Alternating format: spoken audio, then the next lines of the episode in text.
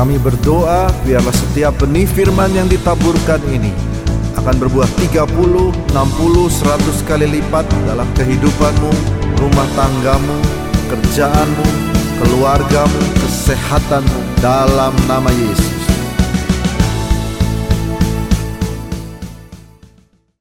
Berikan tepuk tangan buat Tuhan Yesus. Silakan duduk. Terima kasih tepuk tangan tim Praise Worship yang luar biasa hari ini. Luar biasa sekali. Siapa yang diberkati? Saya sangat diberkati dari tadi saya lompat-lompat di bawah. So blessed. So blessed. Uh, hari ini tema bulan November adalah tema tentang melayani. Jadi kalau saudara perhatikan dari akhir Oktober gereja sudah mulai berbicara tentang melayani. Uh, Oke okay, silahkan tim.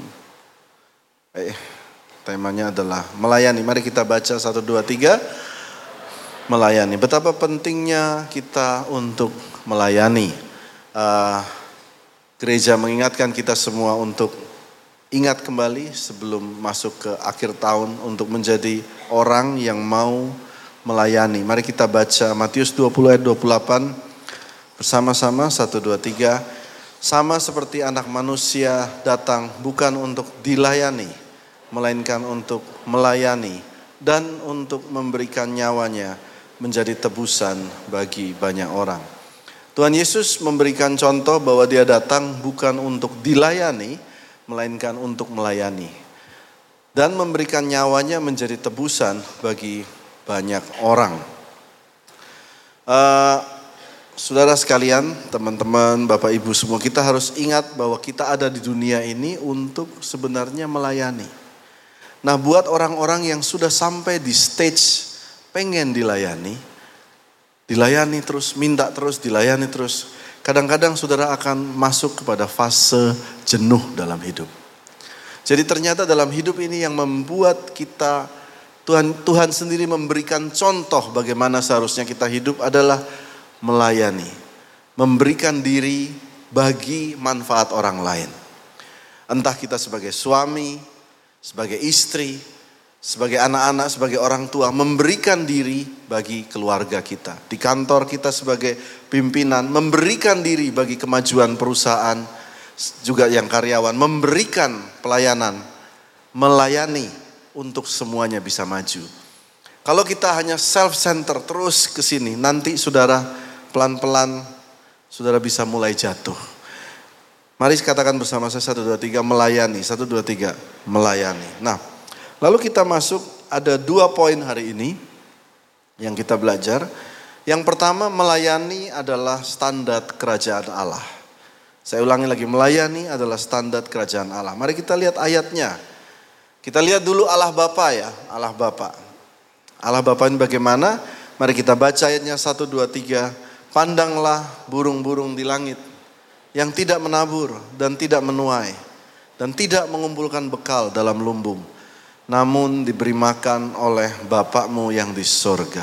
Bukankah kamu jauh melebihi burung-burung itu? Saudara lihat baik-baik ayat ini saya garis bawahi. Namun diberi makan oleh Bapakmu yang di sorga.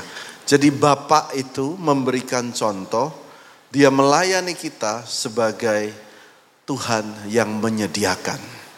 A provider, penyedia jadi saudara yang menjadi kepala rumah tangga, yang saudara berjuang, saudara itu mencontoh Tuhan sebenarnya, Allah Bapa, penyedia, penyedia.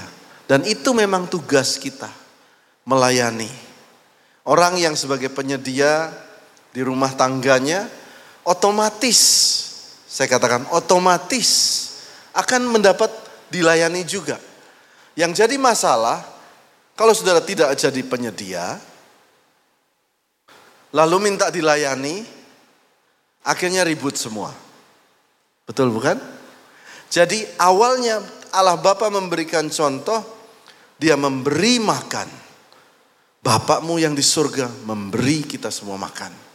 Allah Bapa di surga menyediakan. Lalu Allah anak, Yesus Kristus. Minggu lalu kita belajar dari pendeta Christopher. Yesus mencuci kaki murid-muridnya. Allah anak Tuhan Yesus mengajarkan Yesus memberi contoh melayani. Raja menjadi pelayan. Raja loh. Dia mau jadi pelayan.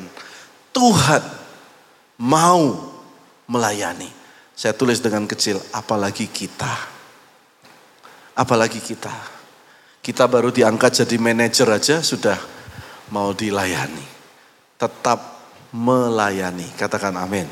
Nah kita akan lihat sebuah drama. Teman-teman silahkan. Ya ini drama tim yang kemarin yang jadi siluman keledai. Mereka juga akan menjadi tim drama di mana Yesus mencuci kaki murid-muridnya. Ini kenapa kakinya daun semua? Tadi pagi darah, saudara. Sekarang daun. Oke. Okay. Yerusalem itu padang pasir ya. Ini tim kreatif ini kenapa daun? Emang ini di hutan ya? Oke, saudara. Ini memang mereka tim kreatif sekali. Ini murid-murid Yesus dan mereka baru berjalan jauh ceritanya sehingga kalau saudara perhatikan mungkin kamera bisa live? Bisa? Nggak bisa? Oke, kalau nggak, nggak ah, coba di shoot ke kakinya, saudara. Ini kakinya banyak daun-daunan. Mereka ternyata adalah putra-putra hutan. Ya. Oke, kakinya, nah itu dia. Banyak daun. Nah, lalu Yesus memberikan contoh, silahkan Tuhan Yesus datang. Dia Tuhan raja memberikan contoh mau melayani. Saudara lihat, dia mengambil jubahnya. Kemarin kita belajar bahwa pelayan cuci kaki itu adalah pelayan yang paling rendah. Dan dia duduk dan dia mulai mencuci kaki daripada murid-muridnya. Nah kita lihat reaksi dari murid yang pertama. Aduh, malu dia. Malu. Malu aduh. Wih, malu. Malu ya malu. Saudara kadang-kadang kalau Tuhan lihat kekotoran hati kita, kita malu kan? Aduh malu ternyata saya banyak pikiran yang jahat ya, saya banyak pikiran yang kotor, malu, malu. Tapi Tuhan tetap mencuci. Betul? Mari kita lihat karakter yang kedua, murid yang kedua. Dia geli saudara. Dia tertawa, sukacita. Ada orang jemaat yang kita sebagai pengikut Tuhan, Tuhan mencuci semua yang buruk daripada hidup kita. Dia suka cita, dia tertawa. Lalu yang ketiga, nggak mau, nggak boleh, nggak boleh. Dia nggak mau, nggak mau. Tuhan tidak layak, tidak tidak layak. Nggak apa-apa, nggak apa-apa. Tuhan bilang, jangan Tuhan, jangan terlalu kotor, terlalu kotor. Kalau Tuhan kaget nanti, tapi Tuhan dia bilang jangan Tuhan, jangan Tuhan. Tapi tetap Tuhan mencuci semua yang kotor. Karena dia pelayan. Ya dia membersihkan. Lalu ada juga yang murid berikutnya mau dicuci, nggak mau, marah. Dia marah, oh jangan, jangan. Ini firman bukan buat saya, buat buat orang lain saja. Enggak, nggak bisa. Yesus bilang, it's okay. I will wash you. Saya membersihkan semua kotoran-kotoran. Saudara mulai relate dengan drama ini? Bukankah kita semua seperti Nah, yang satu sombong, saudara. Sombong sekali dia. Dia sombong, oh iya, iya, memang kamu pelayan saya. Dan dia kasih kakinya dengan, ya, ya silakan, silakan, silakan. Apa yang Yesus perbuat? Dia tetap mencuci kakinya.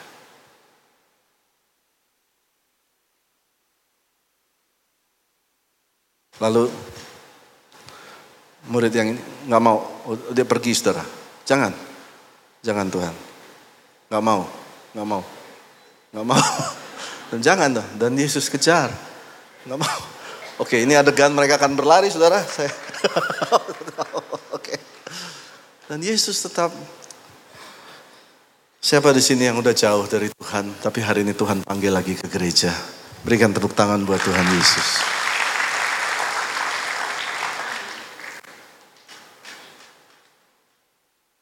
Dan tetap Tuhan bersihkan.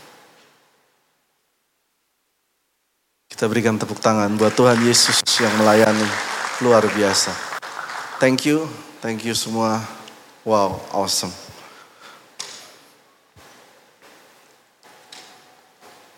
Saya sangat diberkati tadi. Saya bilang mungkin mungkin saya orang yang paling sombong itu tadi.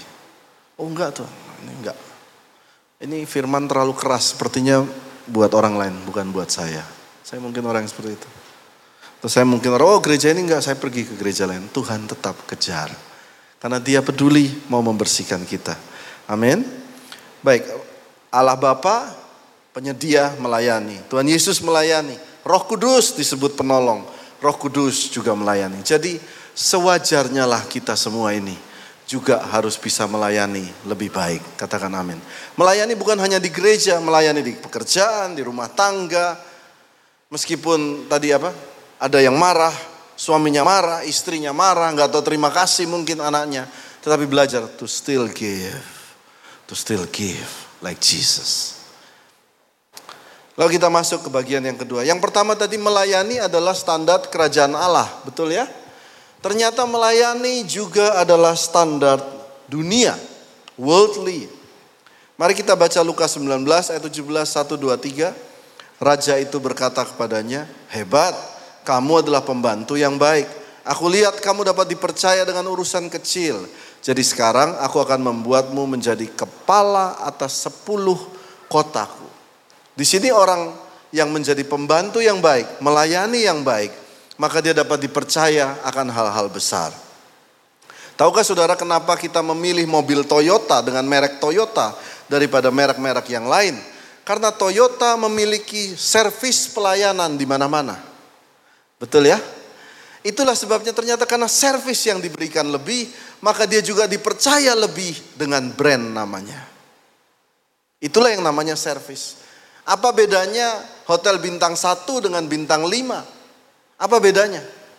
Servisnya. Dari cara dia buka pintu, dari, dari cara dia tersenyum, dari cara dia mengatur makanan, dari cara dia mengantarkan tamu, mengatur semua koper dan sebagainya, itu berbeda dengan cara bintang satu. Itulah yang membedakan servis. Saya berdoa semua jemaat di sini jadi suami bintang lima, ya, jadi istri bintang lima, jadi anak yang bintang lima karena tahu prinsip serving others. Bahkan saudara yang bekerja, saudara akan dikenal sebagai perusahaan yang bintang lima. Sekarang Google juga taruh ratingnya berapa nih perusahaan. Bahkan saudara yang bekerja, beberapa ada yang bekerja sebagai Grab dan Gojek. Hey, it's okay. Gak apa-apa. Tapi juga bintang lima. Amin. Memberikan yang terbaik. Nah, di dunia ini ada terkenal sebuah airline namanya Singapore Airline. Singapore Airline terkenal nomor satu di dunia karena kenapa dia nomor satu? Semoga video ini ditayangkan di YouTube dan saya dikasih tiket gratis.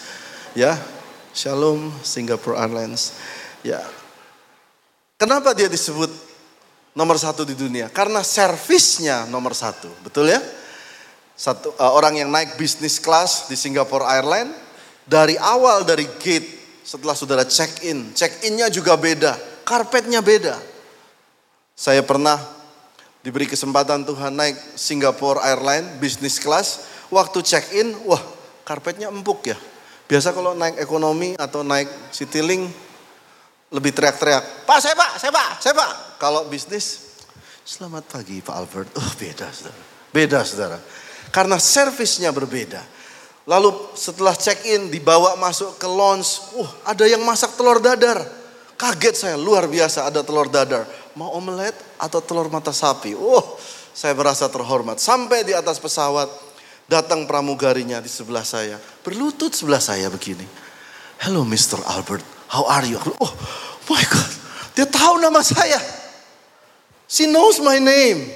Mr. Albert, saya tahu Anda suka makanan hari ini ada pilihan mau daging ayam atau mau udang atau mau telur rebus atau mau kopi. Saya bilang luar biasa dia tahu nama saya. Nah, karena itu saya foto. Saudara, saudara lihat kalau di sosmed orang suka pamer foto itu biasanya baru pertama kali. Ya, jadi saudara jangan kaget kalau orang lihat. Nah itu itu kayaknya baru pertama. Nah, ini jarang saya naik bisnis kelas, tapi saya juga selanjutnya kan naik ekonomi kelas, ya. Waktu naik ekonomi kelas saya lah, kayak eh, itu pramugari yang kemarin tuh pesawatnya ini Pramugari saya kenal, saya duduk di ekonomi kelas, duduk sempit begitu. Hai, dia lihat saya, siapa ya? Loh, bukannya kemarin kamu tahu saya, nama saya Albert. Dia enggak. Ternyata dunia standarnya melayani, betul? Tetapi dunia tukar itu dengan apa? Du, duit. Semakin tinggi pelayanan, semakin besar biaya yang kamu harus keluarkan. Nggak ada duit, abang dibuang. Albertnya hilang. Saudara nangkap sampai sini? Itu dunia. Namamu nggak dianggap. Wajahmu seperti apa, dia juga lupa. Jadi saudara kalau masuk ke hotel bintang 5 atau bintang 6 mungkin. Di Bangkok ada hotel bintang 6. Dari awal saudara buka pintu teman saya cerita. Masuk ke lobby semua panggil shout out your name. Mr. Ryan, Miss, Miss Farron, how are you? Kita bingung, ini kenal dari mana? Dia cek Instagramnya, really, betul, dia cek Instagramnya. Dia lihat apa yang kita suka, dia cek, dia catat semua. Sampai di lift, semua tahu Mr. Ryan. Nanti saudara coba pulang dari hotel bintang 6, ketemu dia makan di food court. Dia nggak tahu nama saudara. Karena semua du, duit. Tapi saudara lihat ayat ini. Mari kita baca ayat ini. Tetapi sekarang beginilah firman Tuhan yang menciptakan engkau hai Yakub yang membentuk engkau hai Israel. Dia sebut dua nama, Yakub dan Israel. Orang yang sama kan? Disebut dua nama. Lalu ayat bawahnya dia tulis, mari baca dengan saya dengan keras, aku telah menebus engkau. Aku telah memanggil engkau dengan namamu. Engkau ini kepunyaanku. Kalau kita baca dari seluruh Alkitab, Robert Morris, pendeta Robert Morris menuliskan dari kejadian sampai wahyu. Ada satu ayat yang selalu bermunculan. Dan biarlah engkau tahu bahwa aku adalah Tuhanmu dan aku adalah dan engkau adalah umatku. Dan biarlah aku memanggil engkau dengan namamu itu berkali-kali dengan namamu, dengan namamu, dengan namamu. Sementara kita di dunia hanya dengan uang baru orang kenal nama kita. Tetapi Tuhan hari ini di gereja, di rumah Tuhan. Tuhan panggil nama saudara semua satu persatu. Berikan tepuk tangan buat Tuhan. Kurang VIP apa saudara? Kurang bintang lima apa saudara? Yesus sendiri turun ke bawah. Dia mau merendahkan diri lalu dia panggil namanya satu persatu. Wow, bukankah itu pelayanan paling VIP? Katakan amin. Yang terakhir, maukah saudara melayani? Saudara lihat Yohanes 21 ayat 15 sampai 17. Sesudah sarapan Yesus berkata kepada Simon Petrus. Mari baca Simon, anak Yohanes. Dia panggil Simon, anak Yohanes. Dia bilang, I know your father. Kalau tadi di Singapore Airlines, halo Mr. Albert, how are you? Dia nggak tahu bapak saya. Dia nggak tahu perjuangan saya, dia nggak tahu air mata saya. Tapi Tuhan, dia datang kepada Simon waktu itu. Saudara kalau tahu baca kisah ini, Simon lagi nggak pakai baju, sedang melayani, sedang sedang memancing, memancing ikan. Dia kembali pada pekerjaan lamanya. Nobody, semua orang gak ada yang kenal dia. Dia berusaha menyamar dan sebagainya dan dia panggil namanya Simon, anak Yohanes. Apakah engkau mengasihi aku lebih daripada mereka ini? Jawab Petrus kepadanya, benar Tuhan, aku mengasihi engkau. Kata Yesus kepadanya, apa saudara? Gembalakan domba-domba, tetap melayani. Hebat ya. Yesus bilang, Simon, tetap melayani ya, satu kali. Lalu kedua, kata Yesus kepadanya untuk kedua kali, Simon, dua anak Yohanes, apakah engkau mengasihi aku? Jawab Petrus, benar Tuhan, engkau tahu aku mengasihi kamu. Gembalakan domba-dombaku. Tetap layani suamimu. Tetap layani bosmu. Tetap layani orang-orang di sekitarmu. Luar biasa. Kata Yesus kepada yang tiga kali. Simon anak Yohanes, apakah engkau mengasihi aku?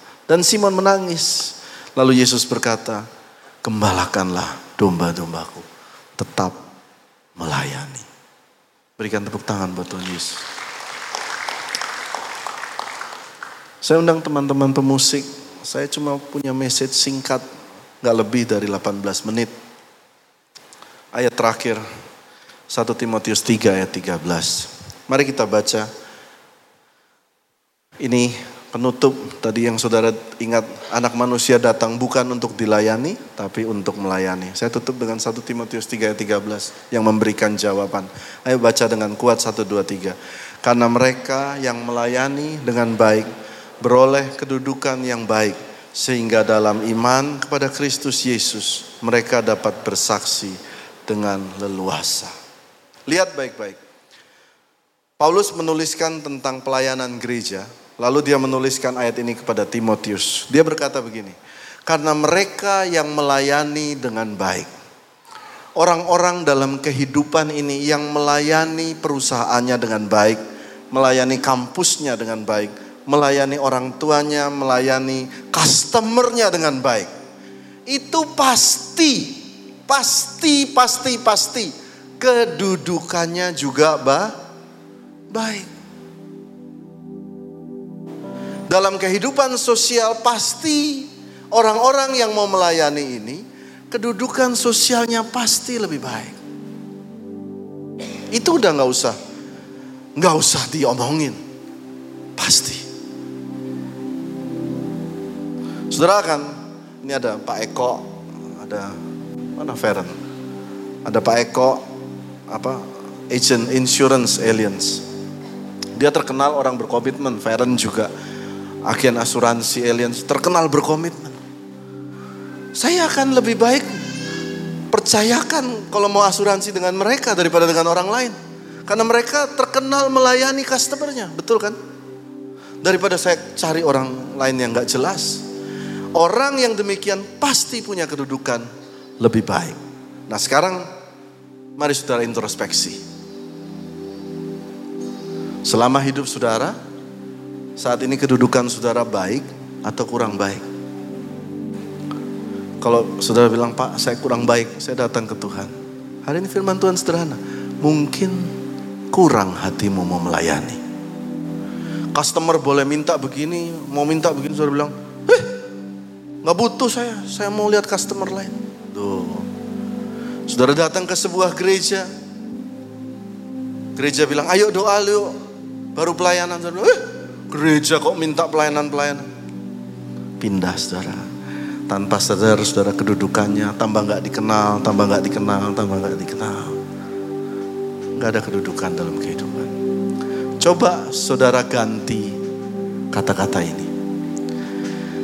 Karena mereka yang dilayani terus menerus, ini ya saya ganti ya. Karena mereka yang dilayani terus menerus, minta terus, egois terus, pasti dalam kehidupan kedudukan juga kurang baik.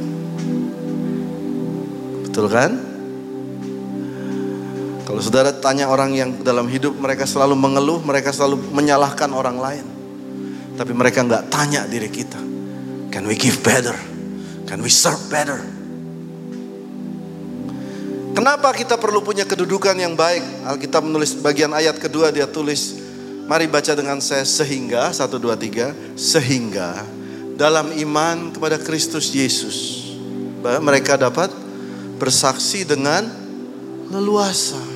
Kalau saudara punya kedudukan yang baik, saudara bersaksi kepada Tuhan Yesus, saudara bisa lebih lebih lebar, lebih panjang, lebih tinggi, lebih dalam. Tapi kalau saudara dalam hidup ini mau selfish, berantem terus sama orang, tidak mau melayani, tidak mau mengalah, terus saja begitu. Saudara baru mau bersaksi kepada Kristus, tetangga saudara bilang, lah dia mah pelit. Ngerti saudara? Gak bisa panjang, gak bisa lebar, gak bisa tinggi, gak bisa dalam. Saudara mau diperkenalkan kepada presiden sebagai menteri, orang sudah menunjuk, oh jangan pak, dia, dia, dia, dia, dia, dia suka dilayani pak, dia ngebosi sekali. Presiden juga bilang, oh jangan, jangan jadi menteri. Bukankah waktu jadi menteri atau saudara jadi pejabat, nanti saudara bisa berkata, aku bersaksi, Yesus adalah Tuhanku. Itu dengan leluasa. Amin. supaya engkau dapat bersaksi tentang Kristus Yesus lebih leluasa.